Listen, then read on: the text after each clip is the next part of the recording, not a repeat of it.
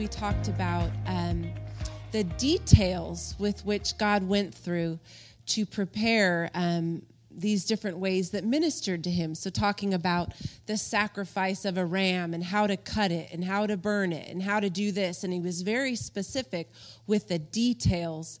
And we talked about how details are important to God. Would you come to um, a restaurant and enjoy being served by a server who's in their pajamas and look like they just rolled out of bed? No that wouldn't feel like they were cleaned up and prepared to serve you or minister to you as a server. What it means to minister is just to serve, just to serve. So we're talking um, today again about ministering to the Lord. But the take um, on it today is that ministering to the Lord requires a fast. And we're not just talking about a fast from food, we're talking about abstaining from things that God would reveal would be something He would want you to set aside um, in order to minister to Him. So let's pray. Heavenly Father, I pray that I would just fade out and your word would go forth and accomplish that in every life present here and that for which you've wanted to in their lives. We are desperate to hear from you continually, Lord. It's your voice that we long to hear from. So I pray you would speak, Lord Jesus. Tailor make this message to those present here and that they would hear from you in Jesus' name we pray. Amen and amen. Oftentimes, we view ministers um, as ministers to people, but ministers are first ministers to God. That ministers, first and foremost, need to minister to God. I remember Beth Moore, who's a Bible teacher, um, saying one time, Lord, never let my public zeal outweigh my private zeal that my life hidden in you in the secret place would be as passionate and as zealous for you as I am when I'm in front of people or when I'm doing the thing, the ministry outside of my private life. And I, I know that's the cry of my heart, that I would be as passionate in private as I am in public, because the Lord wants people that not just minister to people that but that minister to him. He's looking for ministers. Why does god want more ministers? And what are what we're going to talk about is what do priests do? It says in revelation that through the blood of jesus that we have been washed clean as kings and priests to minister to the Lord. Back in the New Old Testament, it was talking about all these things they had to do to sacrifice to be able to minister to the Lord. But Jesus has come He's paid the ultimate sacrifice. You have been washed clean, and now you are a king and a priest ready to minister to the Lord. Amen. We are going to talk about what do priests do, and I'll review with you right now out of Exodus 28 some of the things they did to consecrate themselves. Themselves. So it says, "You shall put them on Aaron your brother, and on his sons with him. You shall anoint them." Consecrate them and sanctify them that they may minister to me as priests. It also says in Exodus 30 30, and you shall anoint Aaron and his sons and consecrate them that they may minister to me as priests. Then we didn't share this last week, but it says in Jeremiah 33 22. As the host of heaven cannot be numbered, nor the sand of the sea measured, so will I multiply the descendants of David, my servant, and the Levites who minister to me. So, does God want more ministers? Yes, he does. He wants people to minister to him. Now, we are going to read out of Acts 13. We are 13 chapters into the history of the early church, and in this setting, they aren't ministering to people, but to the Lord in this setting, they are not ministering to people, but to the Lord. So we'll pick up in Acts 13, verses 1 through 3. Now, in the church that was at Antioch, there were certain prophets and teachers Barnabas, Simeon, who was called Niger, Lucius of Cyrene, Manaen, who had been brought up with Herod the Tetrarch, and Saul. As they ministered to the Lord and fasted, the Holy Spirit said, Now separate to me Barnabas and Saul for the work to which I have called them. Then, having fasted and prayed, they laid hands on them and sent them away. Now, a fast is not just about food. A fast is about God giving us uh, details about what or to fast or what not to consume. So in some of it, it's food, but there's other times when God is just addressing with us things in our life that we need to set aside because we know the flesh is strong. Do you know that your flesh is strong? And the flesh wants to rule. So sometimes a fast is about saying, flesh, you are not going to rule in this situation. I am setting myself apart and resisting you so that I can minister to the Lord in, in the way in which He receives ministry. The flesh is strong, it gets in there. I know my flesh is strong. I am very strong, and I want to do the things that I want to do. Even when I, you might have various things that war in you, but say coming to your time of devotion. You've set aside the morning time to minister to the Lord, to worship Him, to sing, to read. And I don't know about you, but things will just want to come up right before I'm about to go into that time with the Lord. And I'll think, I just got to do this one last thing. I need to, I've been needing to call Kaiser, okay? You know, like I have four kids and one of them needs an immunization. And it'll just spring up right at that time when I'm ready to get before the Lord and minister to Him. Those things will come up. You know what I'm talking about? And your flesh, if you don't deny it, to want to just put things in order and do its things, will just dominate all that precious time for ministry to the Lord. And he knows this. Now look at um, 1 Samuel 2 12 through 17. We're going to read here. Now, the sons of Eli, Eli is the high priest, and he has these two sons. They did not know the Lord. Well, how could you be a priest and not know the Lord?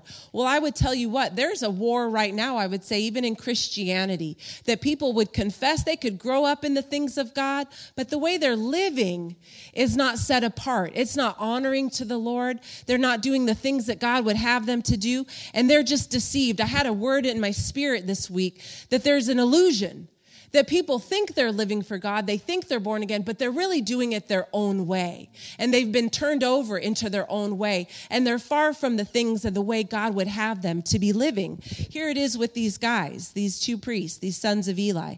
And the priest's custom with the people was that when any man offered a sacrifice, the priest's servant would come with a three pronged flesh hook in his hand while the meat was boiling. Then he would thrust it into the pan or the kettle or the cauldron or the pot, and the priest would take for himself all that the flesh hook brought up. So they did in Shiloh to all the Israelites who came there.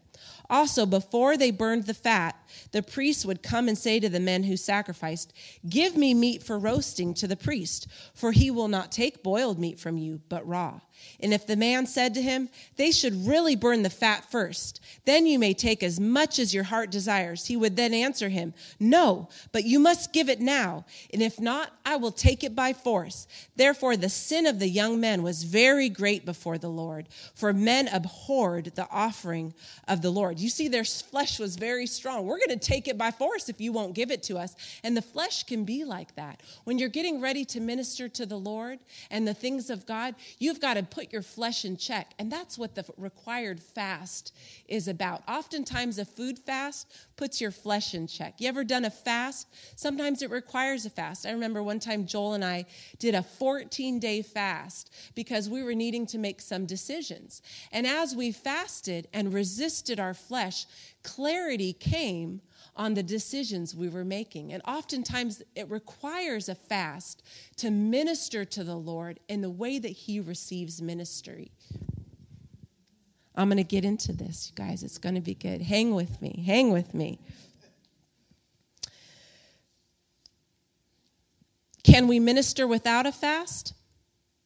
Yes. You can minister without a food fast, but God will require something of you. Even in the details here, He'll tell you, now don't eat the fat. And sometimes the Lord will do that with you as He's trying to gather your heart. I remember when I first started walking again with the Lord, and He asked me to cut out certain music from my life. Now, to some of you, might that might not be a problem, but for me, coming out of a season where there was certain music and sounds that would take me back to places where I wasn't walking with God and worshiping Jesus, God asked me, kind of like, cut off that fat and don't partake of that. And don't do it your own way, Anna. Don't think that by engaging in that music that you can just um, press into the things I have for you. It was really a distraction to me. And as I wanted to come and minister to the Lord, he spoke. Now cut that off. And he's saying the same thing here. The reason he gives these details to you and to I is because the flesh is strong and it gets in there. Now, look at um, what we just read. He says, How could these young priests, these sons of Eli, how could they not know the Lord? How could they grow up in Christianity and then compromise and saying, Why do we get rid of the fat? That's the good part. We want to eat it all. They started having their own ways. It starts subtle. They started having their own ideas of the way that things would benefit them. You ever met people like that? They start not measuring against the Word of God but they have their own ways. Well, I just want to do it like this, but I still want the abundance of you, Lord. I still want your love and your favor, but I want to do it my own way. Well, we cannot live that way and expect God to honor and bless us. He is creating through His word a pathway, a gateway to your greatest fulfillment, the gateway to honor. It says, if you honor the Lord, He will honor you. But we have our own way, don't we? The flesh gets strong and we still want the outcome, but we don't want to do it the way God's telling us to do it. Well, it's not going to be that way in this house because the word of the Lord is coming to us. How do we minister to the Lord? We do it His way. We cut off those things. We abstain from those things. We fast those things that are an hindrance to Him. For some of us, it's food. For some of us, it's music. For some of us, it's various relationships that defile us and bring things into our heart that don't belong there for us to be clean and minister to the Lord. We could almost call this message looking out for number one looking out for number one, right? We all do that. We're, we got our own agenda. It's like the tithe. When God says he loves a cheerful giver and we, but we get our income and then we say, I can't give you that first 10%. Do you see my needs? Do you see my situation? We're looking out for number one. But God promises in his word, if you will bring to me the first fruits of all your increase, I promise to open the windows of heaven over you. But we get in our own way, right? No, I need that money. That 10% can do more for me, God, than the 90% entrusted to you. And then we compromise and we walk away and then we stop ministering to the Lord in the way that ministers to Him. And then we cut off connection. And then we wonder, why do I feel far from you, Lord? But He's given us His word. Some people say, oh, that ancient book. Yeah, that ancient book. It says he is the Alpha and the Omega, the beginning and the end. He wrote this book already knowing the end. It's timeless. It always makes sense. It's always relevant. It's not an ancient book. He wrote it with the end in mind. He knows it. It is always fresh alive, living and active. I know when Pastor Kelly was here and he played that music, um, as he was ministering and reading a text. It was so powerful, so intimate, so alive. The Word of God is like that, and it's alive for you today. And if you follow its precepts, if you meditate on the Word of God, if you feast on Him, you'll never be famished. You know why you're famished while you're starving? Because you're not feasting on the Word of God and acknowledging His ways and following His ways. We have our own way, don't we? I think of my little sons you know, if we're dishing up ice cream, I get I get the um, I'm getting so dry. Start yelling at you guys. Apologize. Get fired up. Sorry if I'm. Yeah, so I'm going to uh, pour out ice cream for my kiddos. And anyone have kids, you know? So I pour it all out and I put the syrup and I decorate it just perfectly. And what do you think the kids do? What do they do? You parents know. They, yep, they come looking. They want the biggest portion. The flesh is strong. You know, you're looking out for number one. You want the biggest portion when you go to the ice cream truck. My kids don't even care the flavor, they just want whatever's the biggest. And we can be like that, right? We're just like, they're just looking, what is the biggest thing on this menu that I can bring home? The flesh is strong. My kids are like that. It's like that with our tithes. Sometimes we want to do what benefits us. So we say, Lord, I'll bring my giving because it promises that you'll open the windows of heaven. But the heart of giving is just that it honors the Lord. That it honors him. You know, I don't really struggle with the tithe anymore. It's such an honor. So when I'm we give online. And so I'll text Joel as soon as I'm ready to submit our tithe. And I just say, I put the little prayer emoji and I said, I just gave our tithe. And he just we pray, we stop and pray. You know, we consecrate it to the Lord. It's an honor to give to the Lord. I never concern myself with the outcome of that. I just bring it because it's honoring to the Lord. And yes, it, he does open the windows of heaven. And yes, there's promises. But first and foremost, it's my desire to minister to the Lord, to honor him. And I know that the tithe is one way that the Bible has laid out that it ministers to him, that he receives the tithe, and that's a ministry to him. Sometimes we give the tithe, but we're not cheerful about it. Or we'll do things to the Lord, but our attitudes stink. You know what I mean? It's like my kids when they do something, but they're like grumbling. One of the boys, I make them take out the recycling. And it so blesses me when he doesn't talk back or complain about it. And he just, with, with a quiet mouth, he did it this week. It was so sweet. He gets in from school. This is my son, Jude. And I said, I had a pile. I had like gone to Costco. You know, you unpack Costco, there's boxes of every. So I had stacked them all up. And I said, Son, could you just take all of that out to the recycling bin? He dropped his backpack. He didn't say a word. He didn't grumble back at me. He just served his mom and did what I asked of him. And it blessed me so much. You know, they still will do stuff. My boys and my daughter will do stuff. But when they grumble about it, it doesn't bless me. God says, I love a cheerful giver. I asked Cameron one time. Cameron's our little blondie. If you ever see him walking around, he's the one that's really hey, you know, he's the one that's really hungry for the things of God. That's all I can say is he just has a real hunger for the things of God. So one day I asked him, I said, Cameron, what is the tithe? You know, I'm thinking, surely Cameron's going to know. He's the one who's listening in Sunday school. So he says to me, Mom, the tithe is when I give my money up to heaven and God gives me the big presents.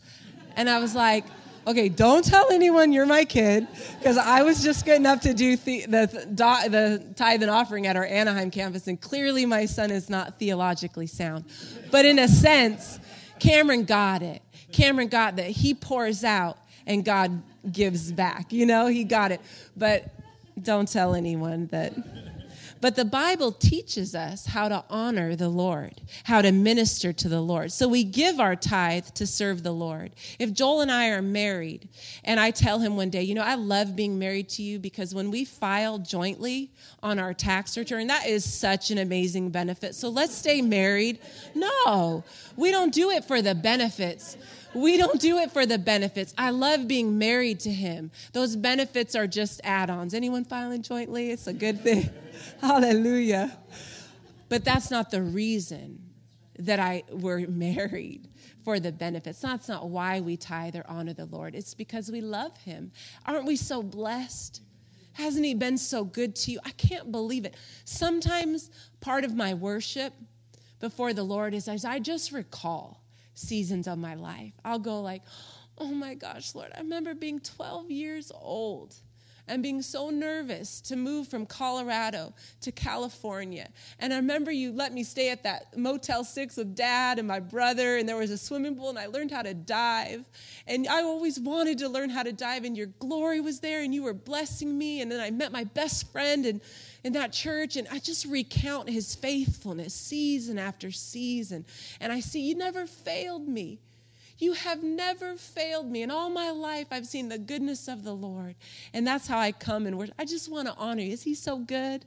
He blesses us, He is so faithful. But we can be so self centered, if I'm being honest. We can be so self centered and so self serving. I know I was the queen of that. That's why God gave me four kids in five years. He said, Woman, you think you're going to serve yourself? I'm going to give you these four kids so quick, you won't even have time to use the restroom alone. And then we'll see about that selfish heart. And you know, He really rescued me through mothering from the very selfish nature. It started to be like from sun up to sundown, pouring out for these kiddos. But I needed to be rescued because we can be so self centered, but we are so blessed. But if we're being honest, God doesn't look out for, we don't look out for ourselves as servers, as ministers. We're looking how we can serve the one we're serving. We can say to God, God, is my life honoring to you? You can just stop and ask Him, Are my decisions being pleasing to you? Have you ever thought to just pause and say, This is the output of my life, a fragrance to you, God? Do you like what you're seeing? He sees everything, y'all. It's just it's just gracious to ask him what he thinks about it, and he'll probably tell you. One time I was driving in my car, and I just asked the Lord, "Where are we at, God? What's going on? You, how do you think about this?" I made these decisions, and he just in my spirit just said, "Thank you." He just thanked me. I felt like he was saying, "Thank you for some of those decisions," and I just wept and wept and wept, like, "Here the he- the." He- he is thanking me, but He wants to speak to us as we honor Him. He wants to minister to us as we minister to Him. It's this beautiful, beautiful relationship. Amen. Check in with the one you're serving. I worked in a restaurant. When I was in my about 20, I grew up in Palm Springs, California, out in the desert. I got a job at California Pizza Kitchen. And at California Pizza Kitchen, they had an intense program for training their servers. I went through 14 days of training. After that training, we had a 21 points of service expectation at our restaurant. Every table, every time, you had to go through these 21 points. It talked about within the first minute you greet your table, hi, good morning, what can I get you to drink? You check back. After you check back, you put these drink napkins. And then it was like intense, these 21 points of service. So sure enough, I'm doing this every table, every time. But we had these secret shoppers that would come in the restaurant and you wouldn't know who they were and they would evaluate you. So I got called into my manager's office one afternoon and he said, Anna, You've been secret shopped. And I was thinking, nailed it. Like, right? Like I'm this I'm a rule follower. I drive the speed limit, I pay my bills on time. You just gotta know me. It's like that's how I am. I'm following the rules of this one. He said, Anna, we have to talk to you. Um, we found out that you've stolen from the company. I'm thinking, who are you talking? You're not talking to me. He said, You got secret shopped and you forgot to ring the customer up for their coffee. And so you gave away coffee. And I said, No, no, no. Like his name was Sandy. I said, Sandy, and I didn't do that intentionally. I wasn't trying, like, oh, here, the coffee's on me or anything. I must have just failed to remember. Everything in the restaurant had to be rung through the computer except for coffee because I got the coffee myself and had to remind myself to add it to the bill at the end. Well, I just failed to add it to the bill. Though I checked in with my guests, and that's what we're talking about. We are checking in with the Lord. I was checking in with the guest, but I failed to ring up the coffee. So, you know what I did? I told my boss, I missed it. I really missed it in that situation, but I'm gonna I'm gonna work on it. And sometimes we have those situations where God is beckoning us to things in our life, and we we we don't do it we hear God, but we're, we're nervous, we're afraid, we're, we're concerned about something. All you can do is say, God, I missed it in that situation, but I want to make it right and I want to live clean before you. Would you help me honor you? Would you help me do it your way? So, you know what happened? After I missed it on that situation, I became like coffee ringer upper like crazy there was no customer who was going to sit at my table and get free coffee like ever again in my life. So I was on it. And guess what? He called me back in. He said, Anna, you got secret shopped again. And I was thinking, please, Lord Jesus, I pray that I didn't miss it this time. He said, you know what? You got 100%. I was like, yes. And I was getting ready to leave to the mission field to Mexico um, with, and I was needing to sell my car and earn some extra money. Not only did I get 100% on that shopper's report, I had been entered into a California drawing for all CPK employees that got 100 and guess who won that $1000 that was me. So god if you honor god if you honor god he will honor you.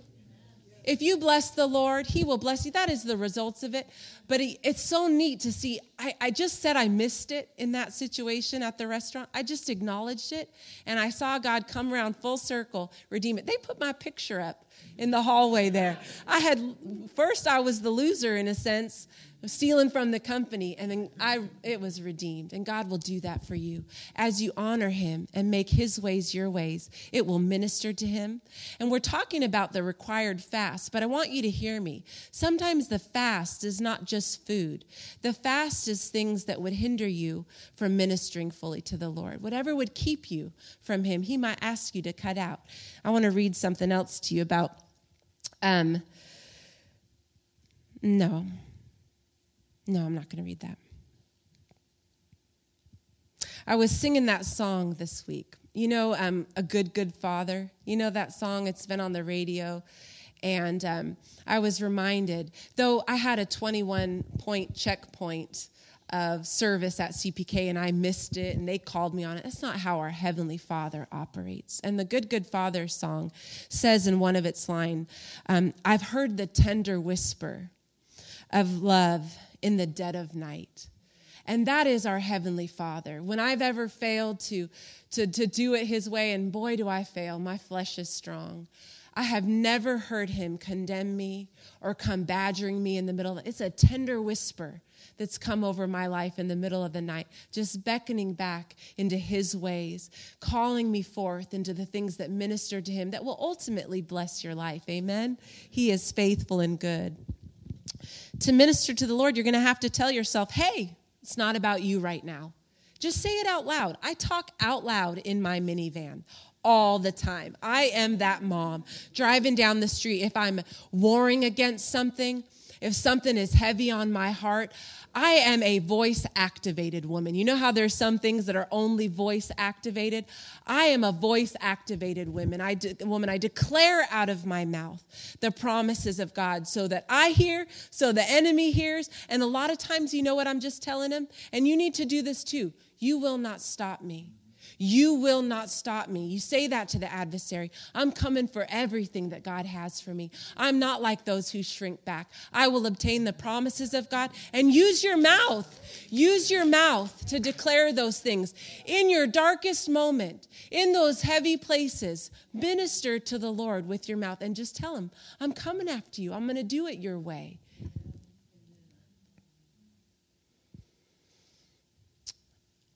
It's not about you right now when you're ministering to the Lord. You're going to have to fast. Maybe not what you want to eat, but what you want to keep. Oftentimes, God might ask you to fast that very thing you're just wanting to hold on to, what you want to do real quick, your devotions. You want to keep that time. Time is precious. I was just talking to our leaders at a, a leadership meeting. You know, the Bible says to count your days or number your days. And, and we, it says that in Psalm 90. And, and we all have been given time. Everyone has equal amounts of time. We all have 24 hours, but everyone's given a measure of emotional energy. And we pour those things out and then we don't have it. And everyone has a different measure. So it's like if you're consecrating to the Lord precious time for Him, and then you pour it out and don't save it or preserve it for Him, you can miss that. You do that over time, and you find yourself disconnected from the things of God. You've got to guard yourself from setting aside that time and tell your flesh, flesh, you cannot have this portion. You cannot have this portion. This is set aside for God. I want to remind you of a story the story of Achan. When Joshua had brought the people over the Jordan into the promised land, the first city they came to, God said to them, Take nothing no spoils, none of the gold, none of the choice garments, take nothing. The second city you conquer, you can take the spoils. But this first city, take nothing. You just do not take it and burn the whole city. So Joshua's doing that. He burned the whole city. But Achan, this one guy, he saw the garments. He must have been a clothes guy because he was into the clothes and he was like, there's no way we can burn that. He saw gold. He just started taking out a little portion and he hid it in his tent. And God was very specific. And God will be very specific with us. You give that first fruits, you consecrate that time. You don't go do that. He's very specific. But sometimes we're like, we're like Eli's two sons, those priests. But God, we just want to do it our way. We want the fat, we want to eat the meat. But we don't do it God's way. We do it our own way. So listen to what happens. They say, burn the whole city. But Achan, he saw the choice clothes, so he took some items and hid them in his tent. The soldiers went to a little village to attack. A, a battle, 30 men, a battle they should have surely won. They had God on their side. They went into this little battle. All 30 men lost their life. Joshua got on his knees, crying out to the Lord. He drops on his face before God. How could 30 men die? No one was supposed to die. That was such a simple battle. We should have surely overtaken them. Why did these men die? And they start because Achan, one guy, started compromising the word of the Lord and didn't do what was said. 30 men lost their life. There was a bereavement in the camp because these families lost husbands and fathers. And then Joshua is saying, basically, somebody sinned.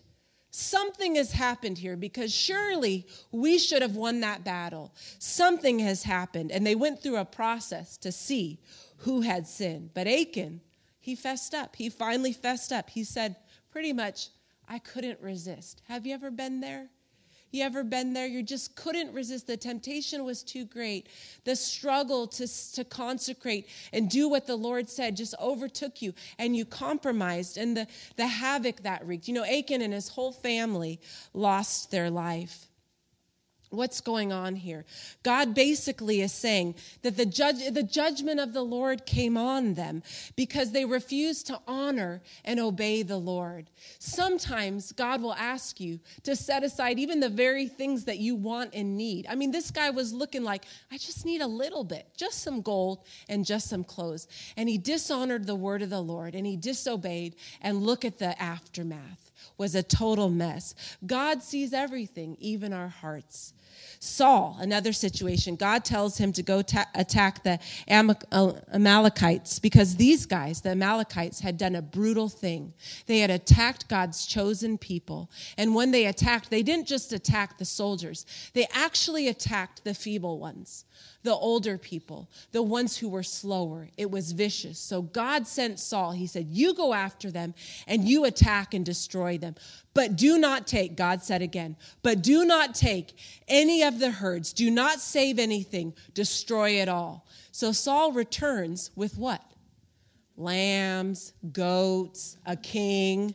Did he obey the word of the Lord? No, he did not. He brings back kings, flocks, herds, sheep. He didn't obey the Lord. He partially obeyed. And how often we do that? We don't fully obey, we partially obey. And then he said, God saying, I'm going to destroy your wealth. We change God's like his things he's telling us for our convenience. We're so uncomfortable that God would ask us to do certain things that we make our own plan in our own way and then expect to pass it off as well lord i you know i kind of did what you said it's like kids you know like did you go clean up your room and then everything's just stuffed under and who does that? Like my kids just like shove it all in some corner and throw a stuffed animal on top of it. Then you find like dirty baseball. What? That is not. That's partial. You, I understand, but now you're going to have a consequence. No, we try to hold on or justify to our lifestyle, but God said no. God told Saul no kill everything, do what I said. And he only partially obeyed. And God said to Saul, You're done. What happened to Saul? David became king. A few years later, he was appointed. Saul, God was like, You're done, Saul. God is Alpha and Omega, I said. He is writing the scriptures with all of time in mind. These are not out of date principles, you guys. These are not, these are current. He has always been the end of all good progression. God's word has always been the end of all good progression. When He says to obey the word of the Lord, this is not an ancient book and or ancient text. He's speaking to us even today. And when you heed the word of the Lord, Abstain from things He's leading to you. Give of your first fruits. Any way He's speaking to you, you will walk in honoring the Lord, which ministers to Him, and then He comes around and honors you. I tell you what, it sounds good to me. Fasting is not just what you want, but what you think you need. I need to get this done by this time. I need to get this done by this time. Remember last week I talked to you guys about my little son Cameron wanting me to go on a field trip and that was going to minister to him. Well, I want to report to you that I fasted from my heavy to do list to go to the Fullerton Arboretum on Tuesday with 40 third graders.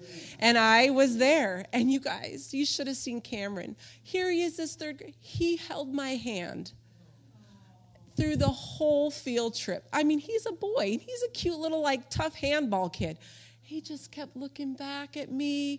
I was there, I was ministering to him in the way that he felt loved. And I had to abstain from my lengthy to do list in order to minister to my son. And God is the same way. He's saying, Would you withhold those things? I know you have an agenda, but I'm asking for you for your time, the first fruits of your time, even as a ministry to me. Would you lay that aside? And you know what happened? Can I just report? I went into a leadership meeting that night and it was so good. And I didn't have time to prepare like I would have wanted to. And I didn't have, you know, I didn't feel like it, but I felt like God met me. It's like he like redeemed that time. That is his good nature. So it's like I was at a field trip spending 4 hours with these third graders and it's like God's spirit showed up at our meeting. He I couldn't have done it what he did and that is our good father. You know? We can often say, No, I need this time, Lord. You know I need this time. No, I really need this money. Do you know my situation? No, you need the Lord. You need the Lord. He is our greatest need. You wake up in the morning, every hour, I need you. Lord, I'm so prone to wander. That's always been, God, I'm so prone to wander and not do it your way. I need you. Every hour I need you. I need you to meet with me and help me. And He will. He will come like a flood. He will come and meet you and help you and enable you to live for Him. You need the Lord. I need to minister the Lord. If we miss it, we can say sorry. I missed it on that 21 points. I missed one point at California Pizza Kitchen. I fessed up. I apologized. And you know what? God honored, and He made a way even to bless me into my missions trip. He's so faithful. You know, sometimes saying sorry is a powerful thing.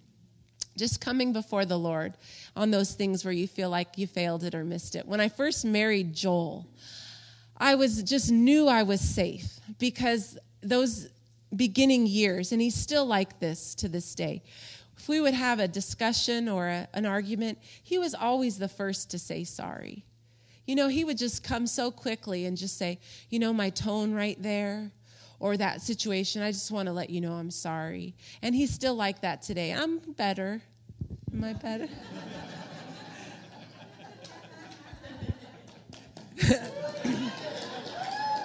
no, he's just a good man a good, clean man. And so that, and that's the same thing. Be quick to, to, um, to apologize, quick to forgive. We got too much at stake, friends. We got to be quick on these things. So if God is beckoning you into a level of worship and sacrifice and fasting for His, His glory, He wants to speak to you. There is something on the other side of that obedience that you so desperately need, that you need. Just trust Him. Just lean into him. You know, um, I was reminded to have this little thing up in my office. I'm just going to show it to you guys. Um, it's like an old paper. I've had it around. I post it up in all my various offices or if we move houses. It's a little crinkly now, but it's something I like before me. I'm going to read it to you. Never dread any consequence resulting from absolute obedience to his command. Never dread any consequence. When God says you bring your first fruits, don't dread the outcome or how are you going to provide? You do what he says. Don't dread the outcome. Never fear any rough waters ahead, which through their proud contempt may appear to impede your progress. God is greater than the roar of the raging water and the mighty waves of the sea. You know, last week we talked talked about that God sits enthroned in the praises of his people. And we talked about when we minister to the Lord, who is the one receiving the ministry? The one who is seated. When you go to a restaurant, as the server comes to you, you're not standing and the server seated. You're seated. You're receiving the ministry or being served. So when the Bible says that God is enthroned in the praises of his people, he sits seated over that. Then the Bible says in Psalm 29:10, the Lord sits enthroned over the flood. The Lord is enthroned as king forever. And I just want to remind you a storm is simply the hem of his robe, the, the sign of his coming, the evidence of his presence. Dare to trust him. Dare to follow him. Then discover the forces that blocked your progress and threatened your life. Become at his command the very materials he uses to build your street to freedom. God is doing something in the midst of us, and He's doing something in your life, and He sits enthroned over that situation. So don't dread the consequences when you obey the Lord. Don't dread the outcome. He is leading us leading us into worshiping Him. We're coming into Passion Week, friends. We're coming into the greatest love story ever told. This morning, I woke up, and part of my devotion this morning was reading through the days of the week of Passion Week. And if you just take time to remember what He's done, we've been so blessed. We're so ministered to but he wants us to minister to him. And fasting and abstaining and putting your flesh in check, bottom line, ministers to the Lord. When you sacrifice and obey, when it's costly to you, when you come trebling, even to your tithe. I want to encourage you. It says in Zechariah that we are, how great is this mountain, but God could level it like a plain. You might have a mountain of debt, a mountain of a problem, but God is saying, I could level that thing. A word from the Lord, a promise of God, He could level that debt. I've seen Him do it for many people, but we got to come to the Lord. We got to obey His commands, His ways, if you want to reap the